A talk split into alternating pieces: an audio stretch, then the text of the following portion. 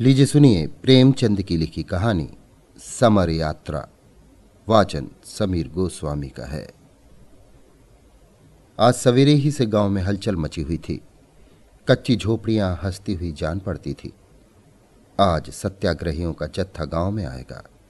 कोदई चौधरी के द्वार पर चंदोवा तना हुआ है। आटा, घी, तरकारी, दूध और दही जमा किया जा रहा है। सबके चेहरों पर उमंग है, हौसला है, आनंद है। वहीं बिंदा अहीर, जो दौरे से हाकिमों के पड़ाव पर पाव पाव भर दूध लिए, मुँह छिपाता फिरता था, आज दूध और दही के दो मटके अहिराने से बटोर कर रख गया है। कुम्हार, जो घर छोड़कर भाग जाया करता था, मिट्टी के बर्तनों का अटम लगा गया है। गाँव के नाई कहार सब आप ही आप दौड़े चले आ रहे हैं। अगर कोई प्राणी दुखी है तो वो नोहरी बुढ़िया है। वो अपनी झोपड़ी के द्वार पर बैठी हुई अपनी पचहत्तर साल की बूढ़ी, सिकुड़ी हुई आँखों से ये समारोह देख रही है और पछता रही है। उसके पास क्या है? जिसे लेकर कोदई के द्वार पर जाए और कहे, मैं ये लाई हूँ। वो तो दानों को मोहताज है। मगर नौहरी ने अच्छे दिन भी देखे हैं। एक दिन उसके पास धन, जन, सब कुछ था। गाँव पर उसी का राज्य था। कोदई को उसने हमेशा नीचे दबाए रखा। वो स्त्री होकर भी पुरुष थी। उसका पति घर में सोता था, वो खेत में सोने जाती थी। मामले मुकदमे की पैरवी खुद ही करती थी। लेना देना सब उसी के हाथों में था, लेकिन वो सब कुछ विधाता ने हर लिया। न धन रहा, न जन रहे। अब उनके नामों को रोने के लिए वही बाकी थी। आँखों से सूझता न था, कानों से सुनाई न देता था। जगह से हिलना मुश्किल था। किसी तरह ज़िंदगी के दिन पूरे कर रही थी और उधर कोदई के भाग उदय हो गए थे। अब चारों ओर से कोदई की पूछ थी, पहुँच थी। आज जलसा भी कोदई के द्वार पर हो रहा है। नौहरी को अब कौन पूछेगा? ये सोचकर उसका मनस्वी हृदय मानो किसी पत्थर से कुचल उठा। हाय, अगर भगवान ने उसे इतना अपंग न कर दिया होता तो आज झोपड़े को लीपती, द्वार पर बाजे बजवाती, कढ़ाव चढ़ा देती, पूड़ियाँ बनवाती, और जब वो लोग खा चुकते तो अंजलि भर रुपए उनकी भेंट कर देती। उसे वो दिन याद आया, जब वो अपने बूढ़े पति को लेकर यहाँ से बीस कोस महात्मा जी के दर्शन करने गई थी। वो उत्साह, वो सात्विक प्रेम, वो श्रद्धा आज उसके हृदय में आकाश के मटियाले मेघों की बहाती उमड़ने लगी। कोदई ने आकर पोपले मुँह से कहा, भाभी, आज महात्मा जी का जत्था आ रहा है। तुम्हें भी कुछ देना है?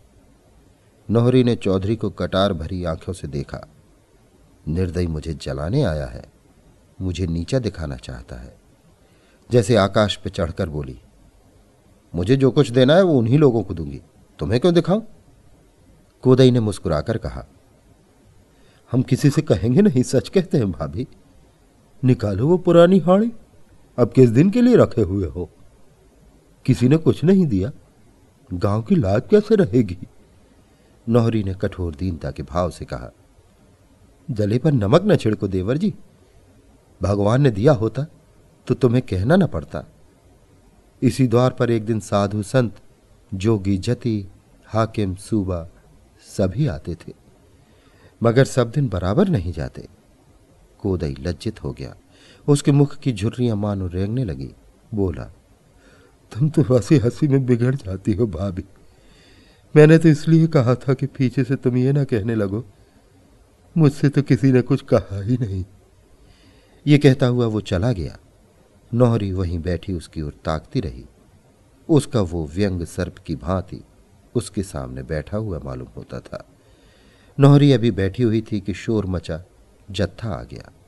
पश्चिम में गर्द उड़ती हुई नज़र आ रही थी। मानो पृथ्वी उन यात्रियों के स्वागत में अपने राजरत्नों की वर्षा कर रही हो। गाँव के सब स्त्री पुरुष सब काम छोड़ छोड़कर उनका अभिवादन करने चले। एक क्षण में तिरंगी पताका हवा में फहराती दिखाई दी। मानो स्वराज ऊँचे आसन पर बैठा हुआ सबको आशीर्वाद दे रहा है। स्त्रियाँ मंगल गान करने लगीं।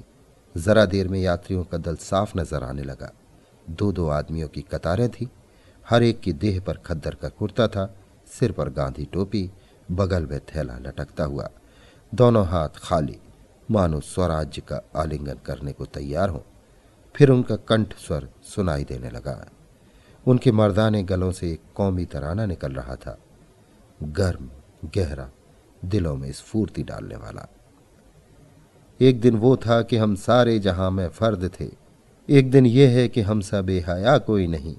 एक दिन वो था कि अपनी शान पर देते थे जान। एक दिन ये कि हम सब बेहया कोई नहीं। गाँव वालों ने कई कदम आगे बढ़ाकर यात्रियों का स्वागत किया। बेचारों के सिरों पर धूल जमी हुई थी, ओठ सूखे हुए, चेहरे सवलाए, पर आँखों में जैसे आज़ादी की ज्योति चमक रही थी। स्त्रियाँ गा रही थीं, बालक उछल रहे थे और पुरुष अपने अंगोछे से यात्रियों को हवा कर रहे थे। इस समारोह में नौहरी की ओर किसी का ध्यान न गया। वो अपनी लठिया पकड़े सबके पीछे सजीव आशीर्वाद बनी खड़ी थी। उसकी आँखें डबडबाई हुई थी। मुख से गौरव की ऐसी झलक आ रही थी, मानो वो कोई रानी है। मानो ये सारा गाँव उसका है। वे सभी युवक उसके बालक हैं। अपने मन में उसने ऐसी शक्ति, ऐसे विकास, ऐसे उत्थान का अनुभव कभी ना किया था। सहसा उसने लाठी फेंक दी और भीड़ को चीरती हुई यात्रियों के सामने आ खड़ी हुई। जैसे लाठी के साथ ही उसने बुढ़ापे और दुख के बोझ को फेंक दिया हो। वो एक पल अनुरक्त आँखों से आज़ादी के सैनिकों की ओर ताकती रही। मानो उनकी शक्ति को अपने अंदर भर रही हो। तब वो नाचने लगी। इस तरह नाचने लगी जैसे कोई सुंदरी नवयोवना प्रेम और उल्लास के मद से विवल होकर नाचे। लोग दो दो चार चार कदम पीछे हट गए। छोटा सा आँगन बन गया और उस आँगन में वो बुढ़िया अपना अतीत नृत्य कौशल दिखाने लगी। इस अलौकिक आनंद के रेले में वो अपना सारा दुख और संताप भूल गई। उसके जीर्ण अंगों में जहाँ सदा वायु का प्रकोप रहता था वहाँ ना जाने इतनी चपलता इतनी लचक इतनी फूर्ति कहाँ से आ गई थी। पहले कुछ देर तो लोग मज़ाक से उसकी ओर ताकते रहे जैसे बालक बंदर का नाच देखते हैं। फिर अनुराग के इस पावन प्रवाह ने सभी को मतवाला कर दिया। उन्हें ऐसा जान पड़ा कि सारी प्रकृति एक विराट व्यापक नृत्य की गोद में खेल रही है। कोदई ने कहा बस करो भाभी बस करो। नोहरी ने थिरकते हुए कहा खड़े क्यों हो? आओ ना जरा देखूँ कैसा नाचते हो। कोदई बोले, अब बुढ़ापे में क्या नाचू? नौहरी ने रुक कर कहा, क्या तुम आज भी बूढ़े हो? मेरा बुढ़ापा तो जैसे भाग गया। इन वीरों को देखकर भी तुम्हारी छाती नहीं फूलती। हमारा ही दुख दर्द हरने के लिए तो इन्होंने ये पुरन ठाना है। इन्हीं हाथों से हाकिमों की बेगार बजाई है। इन्हीं कानों से उनकी गालियाँ और घुड़कियाँ सुनी हैं। अब तो उस ज़ोर जुलुम का नाश होगा। हम और तुम क्या अभी बूढ़े होने जोग थे? हमें पेट की आग ने जलाया है। बोलो, ईमान से, यहाँ इतने आदमी हैं, किसी ने इधर छह महीने से पेट भर रोटी खाई है? घी किसी को सूंघने को मिला है? कभी नींद भर सोए हो? जिस खेत का लगान तीन रुपए देते थे, अब उसी के नौ दस देते हो। क्या धरती सोना उगलेगी? काम करते करते छाती फट गई। हम ही हैं कि इतना सहन कर भी लेते हैं। दूसरा होता, या तो मार डालता या मर जाता। धन्य महात्मा और उनके चेले की दीनों का दुख समझते हैं, उनके उद्धार का जतन करते हैं, और तो सभी हमें पीस कर हमारा रक्त निकालना जानते हैं। यात्रियों के चेहरे चमक उठे, हृदय खुल उठे, प्रेम की डूबी हुई ध्वनि निकली। एक दिन था पारस थी यहाँ की सरजमी एक दिन ये है कि यों बेदस्तोपा कोई नहीं। कोदई के द्वार पर मशालें जल रही थी। कई गाँवों के आदमी जमा हो गए थे। यात्रियों के भोजन कर लेने के बाद सभा शुरू हुई। दल के नायक ने खड़े होकर कहा, भाइयों, आपने आज हम लोगों का जो आदर सत्कार किया, उससे हमें यह आशा हो रही है कि हमारी बेड़ियाँ जल्द ही कट जाएँगी। मैंने पूरब और पश्चिम के बहुत से देशों को देखा है और मैं तजर्बे से कहता हूँ कि आप में जो सरलता, जो ईमानदारी, जो श्रम और धर्म बुद्धि है वो संसार के और किसी देश में नहीं। मैं तो यही कहूँगा कि आप मनुष्य नहीं, देवता है। आपको भोग विलास से मतलब नहीं, नशा पानी से मतलब नहीं। अपना काम करना और अपनी दशा पर संतोष रखना, ये आपका आदर्श है। लेकिन आपका यही देवत्व, आपका यही सीधापन आपके हक में घातक हो रहा है। बुरा न मानिएगा। आप लोग इस संसार में रहने योग्य नहीं। आपको तो स्वर्ग में कोई स्थान पाना चाहिए था। खेतों का लगान बरसाती नालों की तरह बढ़ता जाता है। आप चू नहीं करते। अमले और अहलकार आपको नोचते रहते हैं। आप जबान नहीं हिलाते। इसका ये नतीजा हो रहा है कि आपको लोग दोनों हाथों से लूट रहे हैं, पर आपको खबर नहीं। आपके हाथों से सभी रोज़गार छिनते जाते हैं। आपका सर्वनाश हो रहा है, पर आप आँखें खोलकर नहीं देखते। पहले लाखों भाई सूत काट कर कपड़े बुनकर गुजर करते थे। अब सब कपड़ा विदेश से आता है। पहले लाखों आदमी यही नमक बनाते थे। अब नमक बाहर से आता है। यहाँ नमक बनाना जुर्म है। आपके देश में इतना नमक है कि सारे संसार का 200 साल तक उससे काम चल सकता है। पर आप सात करोड़ रुपए सिर्फ़ नमक के लिए देते हैं। आपके ऊसरों में, झीलों में नमक भरा पड़ा है। आप उसे छू नहीं सकते। शायद कुछ दिनों में आपके कुओं पर भी महसूल लग जाए। क्या आप अब भी अन्याय सहते रहेंगे? एक आवाज़ आई। हम किस लायक हैं? नायक, यही तो आपका भ्रम है। आप ही की गर्दन पर इतना बड़ा राज्य थमा हुआ है। आप ही इन बड़ी बड़ी फौजों, इन बड़े बड़े अफसरों के मालिक हैं, मगर फिर भी आप भूखों मरते हैं, अन्याय सहते हैं। इसलिए कि आपको अपनी शक्ति का ज्ञान नहीं। ये समझ लीजिए कि संसार में जो आदमी अपनी रक्षा नहीं कर सकता, वो सदैव स्वार्थी और अन्यायी आदमियों का शिकार बना रहेगा। आज संसार का सबसे बड़ा आदमी अपने प्राणों की बाजी खेल रहा है। हज़ारों जवान अपनी जानें हथेली पर लिए आपके दुखों का अंत करने के लिए तैयार हैं। जो लोग आपको असहाय समझकर दोनों हाथों से आपको लूट रहे हैं, वो कब चाहेंगे कि उनका शिकार उनके मुँह से छिन जाए? वे आपके इन सिपाहियों के साथ जितनी सख्तियाँ कर सकते हैं, कर रहे हैं। मगर हम लोग सब कुछ सहने को तैयार हैं। अब सोचिए कि आप हमारी कुछ मदद करेंगे? मर्दों की तरह निकलकर अपने को अन्याय से बचाएँगे या कायरों की तरह बैठे हुए तकदीर को कोसते रहेंगे? ऐसा अवसर फिर शायद कभी ना आए। अगर इस वक्त चूके तो हमेशा हाथ मलते रहिएगा। हम न्याय और सत्य के लिए लड़ रहे हैं। इसलिए न्याय और सत्य ही के हथियारों से हमें लड़ना है। हमें ऐसे वीरों की ज़रूरत है, जो हिंसा और क्रोध को दिल से निकाल डालें और ईश्वर पर अटल विश्वास रखकर धर्म के लिए सब कुछ झेल सके। बोलिए, आप क्या मदद कर सकते हैं? कोई आगे नहीं बढ़ता। सन्नाटा छाया रहता है। एकाएक शोर मचा। पुलिस पुलिस आ गई। पुलिस का दरोगा कांस्टेबलों के एक दल के साथ आकर सामने खड़ा हो गया। लोगों ने सहमी हुई आँखों और धड़कते हुए दिलों से उसकी ओर देखा और छिपने के लिए बिल खोजने लगे। दरोगा जी ने हुक्म दिया, मार कर भगा दो इन बदमाशों को। कांस्टेबलों ने अपने डंडे संभाले, मगर इसके पहले वे किसी पर हाथ चलाएँ सभी लोग हुर्र हो गए। कोई इधर से भागा, कोई उधर से। भगदड़ मच गई। दस मिनट में वहाँ गाँव का एक आदमी भी न रहा। हाँ नायक अपने स्थान पर अब भी खड़ा था और जत्था उसके पीछे बैठा हुआ था। केवल कोदई चौधरी नायक के समीप बैठे हुए थिर आँखों से भूमि की ओर ताक रहे थे। दरोगा ने कोदई की ओर कठोर आँखों से देखकर कहा, क्यों रे कोदैया? तूने इन बदमाशों को क्यों ठहराया यहाँ? कोदई ने लाल लाल आँखों से दरोगा की ओर देखा और जहर की तरह गुस्से को पी गए।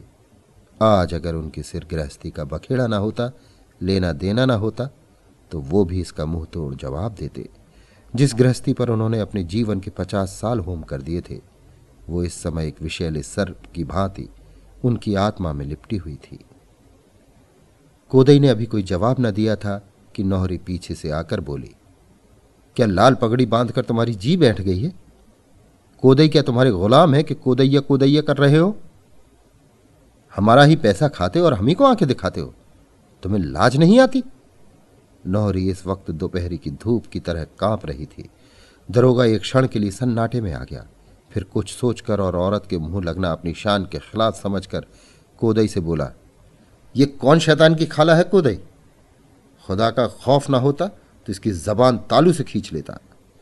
पुड़िया लाठी टेक कर दरोगा की ओर घूमती हुई बोली, क्यों खुदा की दुहाई देकर खुदा को बदनाम करते हो? तुम्हारे खुदा तो तुम्हारे अफसर हैं जिनकी तुम जूतियाँ चाटते हो। तुम्हें तो चाहिए था कि डूब मरते चुल्लू भर पानी में। जानते हो ये लोग जो यहाँ आए हैं कौन हैं? ये वो लोग हैं जो हम गरीबों के लिए अपनी जान तक होमने को तैयार हैं। तुम उन्हें बदमाश कहते हो? तुम जो घूस में रुपए खाते हो, जुआ खेलते हो, चोरियाँ करवाते हो, डाके डलवाते हो, भले आदमियों को फंसाकर मुठ्ठियाँ गर्म करते हो और अपने देवताओं की जूतियों पर नाक रगड़ते हो, तुम इन्हें बदमाश कहते हो? नौहरी की तीक्ष्ण बातें सुनकर बहुत से लोग जो इधर उधर दबक गए थे फिर जमा हो गए। दरोगा ने देखा, भीड़ बढ़ती जाती है तो अपना हंटर लेकर उन पर पिल पड़े। लोग फिर तितर बितर हो गए। एक हंटर नौहरी पर भी पड़ा। उसे ऐसा मालूम हुआ कि कोई चिंगारी सारी पीठ पर दौड़ गई। उसकी आँखों तले अंधेरा छा गया, पर अपनी बची हुई शक्ति को एकत्र करके ऊँचे स्वर से बोली, लड़कों, भागते क्यों हो? क्या नेवता खाने आए थे या कोई नाच तमाशा हो रहा था? तुम्हारे इसी लेड़ीपन ने इन सबों को शेर बना रखा है। कब तक ये मार धाड़, गाली, गुस्सा सहते रहोगे? एक सिपाही ने बुढ़िया की गर्दन पकड़कर ज़ोर से धक्का दिया। बुढ़िया दो तीन कदम पर औंधे मुँह गिरा चाहती थी कि कोदई ने लपक कर उसे संभाल लिया और बोला, क्या एक दुखिया पर गुस्सा दिखाते हो यारो? क्या गुलामी ने तुम्हें नामर्द भी बना दिया औरतों पर, बूढ़ों पर, निहत्तों पर वार करते हो, ये मर्दों का काम नहीं है। नौहरी ने ज़मीन पर पड़े पड़े कहा मर्द होते तो गुलाम ही क्यों होते? भगवान, आदमी इतना निर्दयी भी हो सकता है? भला अंग्रेज़ इस तरह बेदर्दी करे तो एक बात है, उसका राज है। तुम तो उसके चाकर हो। तुम्हें राज तो न मिलेगा, मगर राण माण में ही खुश। इन्हें कोई तलब देता जाए, दूसरों की गर्दन भी काटने में इन्हें संकोच नहीं। अब दरोगा ने नायक को डांटना शुरू किया। तुम किसके हुक्म से इस गाँव में आए? नायक ने शांत भाव से कहा, खुदा के हुक्म से, दरोगा, तुम रियाया के अमन में खलल डालते हो। नायक, अगर तुम्हें उनकी हालत बताना उनके अमन में खलल डालना है तो बेशक उनके अमन में खलल डाल रहे हैं। भागने वालों के कदम एक बार फिर रुक गए। कोदई ने उनकी ओर निराश आँखों से देखकर कांपते हुए स्वर में कहा, भाइयों, इस वक्त कई गाँव के आदमी यहाँ जमा हैं। दरोगा ने हमारी जैसे बेआबरूही की है। क्या उसे सहकर तुम आराम की ज़िंदगी सो सकते हो? इसकी फरियाद कौन सुनेगा? हाकिम लोग क्या हमारी फरियाद सुनेंगे? कभी नहीं। आज अगर हम लोग मार डाले जाए तो भी कुछ ना होगा। ये है हमारी इज़्ज़त और आबरू। थोड़ी है इस ज़िंदगी पर। समूह स्थिर भाव से खड़ा हो गया। जैसे बहता हुआ पानी मेढ़ में रुक जाए। भय का धुआँ जो लोगों के हृदय पर छा गया था एकाएक हट गया। उनके चेहरे कठोर हो गए। दरोगा ने उनके तेवर देखे तो तुरंत घोड़े पर सवार हो गया और कोदई को गिरफ़्तार करने का हुक्म दिया। दो सिपाहियों ने बढ़कर कोदई की बाह पकड़ ली। कोदई ने कहा घबराते क्यों हो? मैं कहीं भागूँगा नहीं। चलो कहाँ चलते हो? जो ही कोदई दोनों सिपाहियों के साथ चला उसके दोनों जवान बेटे कई आदमियों के साथ सिपाहियों की ओर लपके कि कोदई को उनके हाथों से छीन ले। सभी आदमी विकट आवेश में आकर पुलिस वालों के चारों ओर जमा हो गए। दरोगा ने कहा तुम लोग हट जाओ वरना मैं फायर कर दूँगा। समूह ने इस धमकी का जवाब भारत माता की जय से दिया और एकाएक दो दो कदम और आगे खिसक आए। दरोगा ने देखा अब जान बचती नहीं नज़र आती। नम्रता से बोला नायक साहब ये लोग फसाद पर आमादा है। इसका नतीजा है अच्छा नहीं होगा। नायक ने कहा, नहीं, जब तक हम में एक आदमी भी यहाँ रहेगा, आपके ऊपर कोई हाथ ना उठा सकेगा। आपसे हमारी कोई दुश्मनी नहीं है। हम और आप दोनों एक ही पैरों के तले दबे हुए हैं। ये हमारी बदनसीबी है कि हम, आप दो विरोधी दलों में खड़े हैं। ये कहते हुए नायक ने गाँव वालों को समझाया, भाइयों, मैं आपसे कह चुका हूँ, ये न्याय और धर्म की लड़ाई है। और हमें न्याय और धर्म के हथियार से ही लड़ना है। हमें अपने भाइयों से नहीं लड़ना है। हमें तो किसी से भी नहीं लड़ना है। दरोगा की जगह कोई अंग्रेज़ होता तो भी हम उसकी इतनी ही रक्षा करते। दरोगा ने कोदई चौधरी को गिरफ़्तार किया है। मैं इसे चौधरी का सौभाग्य समझता हूँ। धन्य है वे लोग जो आज़ादी की लड़ाई में सजा पाए। ये बिगड़ने या घबराने की बात नहीं है।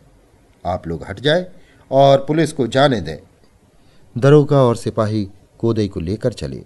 लोगों ने जय ध्वनि की, भारत माता की जय। कोदई ने जवाब दिया, राम राम और राम राम। डटे रहना मैदान में, घबराने की कोई बात नहीं।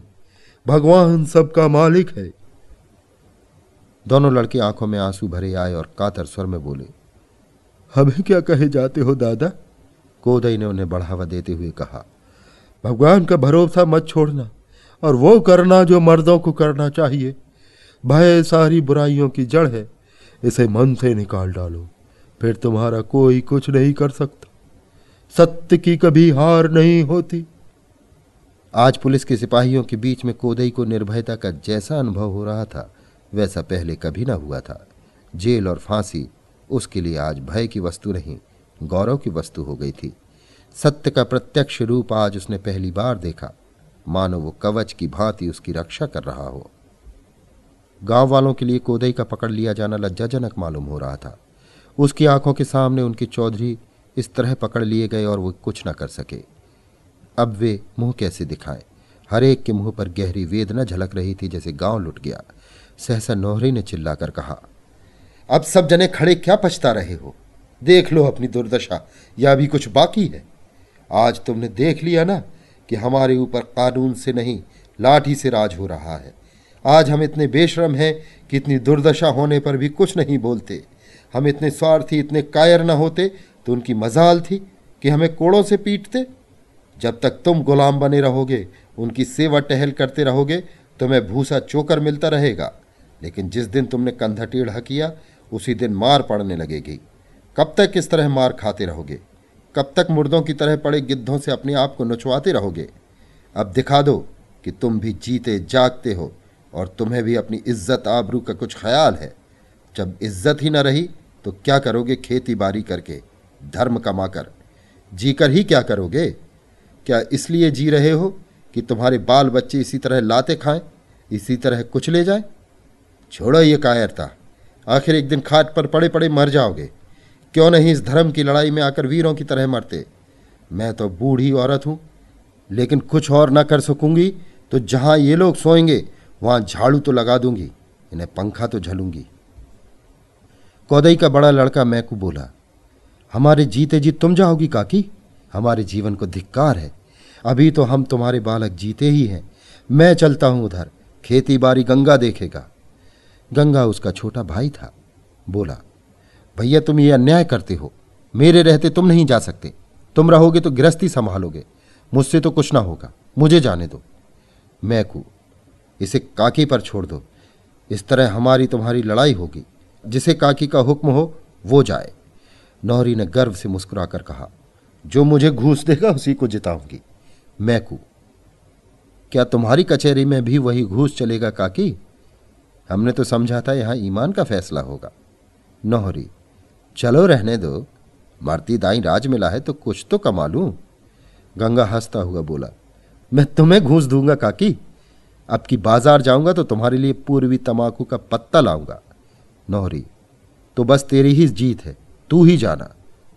मैं को, काकी तुम अन्याय कर रही हो। नौहरी, अदालत का फैसला कभी दोनों फारिक ने पसंद किया है कि तुम ही करोगे? गंगा ने नौहरी के चरण छुए, फिर भाई से गले मिला और बोला कल दादा को कहला भेजना कि मैं जाता हूँ। एक आदमी ने कहा, मेरा भी नाम लिख लो भाई, सेवाराम। सबने जय घोष किया। सेवाराम आकर नायक के पास खड़ा हो गया। दूसरी आवाज़ आई, मेरा नाम लिख लो भजन सिंह। सबने जय घोष किया। भजन सिंह जाकर नायक के पास खड़ा हो गया। भजन सिंह दस पाँच गाँवों में पहलवानी के लिए मशहूर था। ये अपनी चौड़ी छाती ताने सिर उठाए नायक के पास खड़ा हुआ तो जैसे मंडप के नीचे एक नए जीवन का उदय हो गया। तुरंत ही तीसरी आवाज़ आई। मेरा नाम लिखो, घूरे। ये गाँव का चौकीदार था। लोगों ने सिर उठा उठाकर उसे देखा। सहसा किसी को विश्वास न आता था कि घूरे अपना नाम लिखाएगा। भजन सिंह ने हँसते हुए पूछा, तुम्हें क्या हुआ है घूरे? घूरे ने कहा, मुझे वही हुआ है जो तुम्हें हुआ है। बीस साल तक गुलामी करते करते थक गया। फिर आवाज़ आई, मेरा नाम लिखो काले खां। वो जमींदार का सहना था। बड़ा ही जाबिर और दबंग। फिर लोगों को आश्चर्य हुआ। मैं को बोला, मालूम होता है हमें लूट लूट कर घर भर लिया है, क्यों? काले खां गंभीर स्वर में बोला, क्या जो आदमी भटकता रहे उसे कभी सीधे रास्ते पर ना आने दोगे भाई? अब तक जिसका नमक खाता था, उसका हुक्म बजाता था। तुमको लूट लूट कर उसका पानी भरता था। अब मालूम हुआ कि मैं बड़े भारी मुगालते में पड़ा हुआ था। तुम सब भाइयों को मैंने बहुत सताया है। अब मुझे माफ़ी दो। पाँचों रंगरूट एक दूसरे से लिपटते थे, उछलते थे, चीखते थे। मानो उन्होंने सचमुच स्वराज्य पा लिया हो और वास्तव में उन्हें स्वराज्य मिल गया था। स्वराज्य चित्त की वृत्ति मात्र है। जो ही पराधीनता का आतंक दिल से निकल गया, आपको स्वराज्य मिल गया। भय ही पराधीनता है, निर्भयता ही स्वराज्य है। व्यवस्था और संगठन तो गौण है। नायक ने उन सेवकों को संबोधित करके कहा मित्रों, आज आप आज़ादी के सिपाहियों से आ मिले। इस पर मैं आपको बधाई देता हूँ। आपको मालूम है हम किस तरह लड़ाई करने जा रहे हैं? हमारे ऊपर तरह तरह की सख्तियाँ की जाएँगी। मगर याद रखिए, जिस तरह आज आपने मोह और लोभ का त्याग कर दिया है, उसी तरह हिंसा और क्रोध का भी त्याग कर दीजिए। हम धर्म संग्राम में जा रहे हैं। हमें धर्म के रास्ते पर जमा रहना होगा। आप इसके लिए तैयार हैं? पाँचों ने एक स्वर में कहा तैयार हैं। नायक ने आशीर्वाद दिया, ईश्वर आपकी मदद करे। उस सुहावने सुनहले प्रभात में जैसे नई उमंग खुली हुई थी। समीर के हल्के हल्के झोंकों में, प्रकाश की हल्की हल्की किरणों में उमंग सनी हुई थी। लोग जैसे दीवाने हो गए थे। मानो आज़ादी की देवी उन्हें अपनी ओर बुला रही हो। वही खेत खलियान है, वही बाग बगीचे हैं, वही स्त्री पुरुष हैं। पर आज के प्रभात में जो आशीर्वाद है, जो वरदान है, जो विभूति है वो और कभी न थी। वही खेत खलिहान, बाग बगीचे, स्त्री पुरुष आज एक नई विभूति में रंग गए हैं। सूर्य निकलने के पहले ही कई हज़ार आदमियों का जमा हो गया था। जब सत्याग्रहियों का दल निकला तो लोगों की मस्तानी आवाज़ों से आकाश गूंज उठा। नए सैनिकों की विदाई, उनकी रमणियों का कातर धैर्य माता पिता का अर्ध गर्व, सैनिकों के परित्याग का दृश्य लोगों को मस्त किए देता था। सहसा नोहरी लाठी टेकती हुई आ खड़ी हो गई। मैकू ने कहा, काकी, हमें आशीर्वाद दो। नोहरी, मैं तुम्हारे साथ चलती हूँ बेटा। कितना आशीर्वाद लोगे? कई आदमियों ने एक स्वर में कहा, काकी, तुम चली जाओगी तो यहाँ कौन रहेगा? नौहरी ने शुभकामना से भरे हुए स्वर में कहा, भैया, जाने के तो अब दिन ही है। आज न जाऊँगी, दो चार महीने बाद जाऊँगी। अभी जाऊँगी तो जीवन सफल हो जाएगा। दो चार महीने में खाट पर पड़े पड़े जाऊँगी तो मन की आस मन में रह जाएगी। इतने बालक हैं, इनकी सेवा से मेरी मुकुट बन जाएगी। भगवान करे, तुम लोगों के सुदिन आए और मैं अपनी ज़िंदगी में तुम्हारा सुख देखूँ। ये कहते हुए नौहरी ने सबको आशीर्वाद दिया और नायक के पास जाकर खड़ी हो गई। लोग खड़े देख रहे थे और जत्था गाता हुआ जाता था। एक दिन वो था कि हम सारे जहाँ में फर्द थे, एक दिन ये है कि हम सा बेहया कोई नहीं। नौहरी के पाँव ज़मीन पर न पड़ते थे मानो विमान पर बैठी हुई स्वर्ग जा रही हो अभी आप सुन रहे थे प्रेमचंद की लिखी कहानी समर यात्रा वाचन समीर गोस्वामी का था